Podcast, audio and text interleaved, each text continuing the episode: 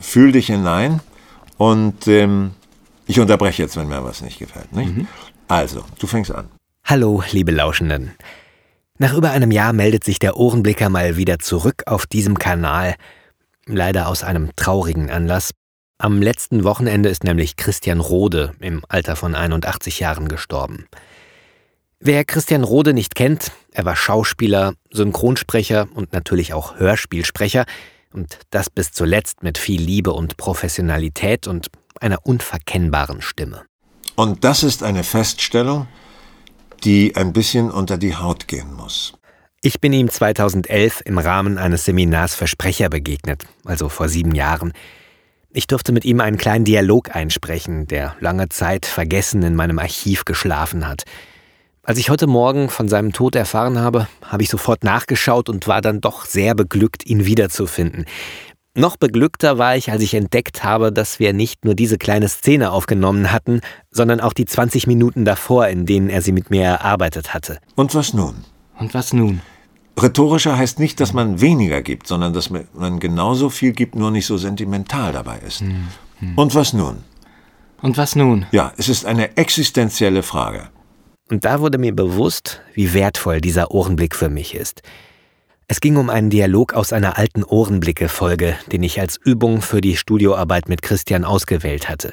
Die Situation hat vielleicht jeder schon mal erlebt. Du triffst nach der Einnahme fragwürdiger Substanzen Johnny Cash als Engel im Himmel und eine philosophische Diskussion entspinnt sich. Das Leben hat keinen Sinn mehr. Schön, ja, und mach einen Punkt.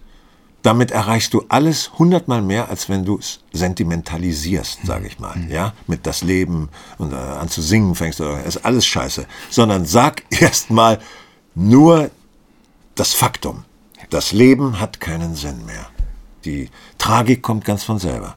Christian Rode als Sprecher für einen gescheiterten Engel, natürlich ist diese Besetzung zumindest fragwürdig. Mit seiner sonoren, charismatischen Charakterstimme hätte er Gott sprechen können.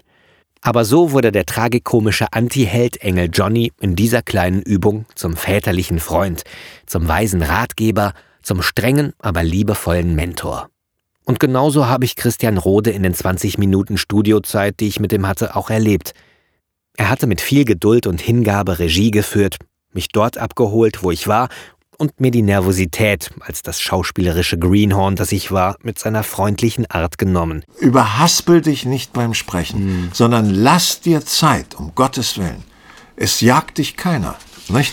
Wenn man bedenkt, dass er diesen Text zum ersten Mal gesehen hat, die ganze Geschichte drumherum nicht kannte und am selben Tag noch elf weitere Seminarteilnehmer gecoacht hatte, ist das eine enorme Leistung für den damals 74-Jährigen.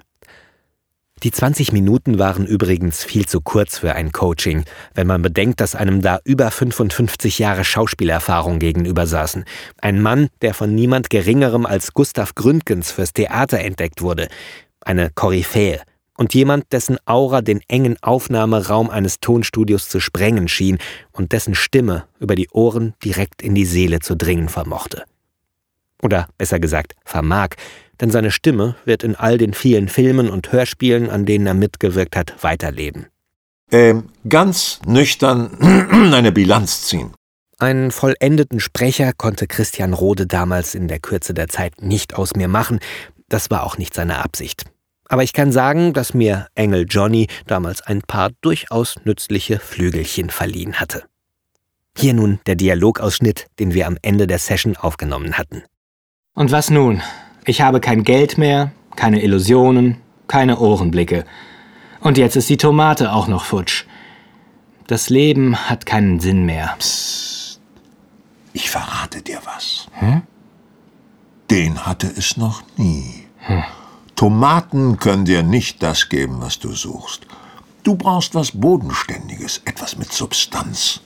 Die Kartoffel beispielsweise. Sie ist nicht schön, aber sie ist nahrhaft und erdverbunden.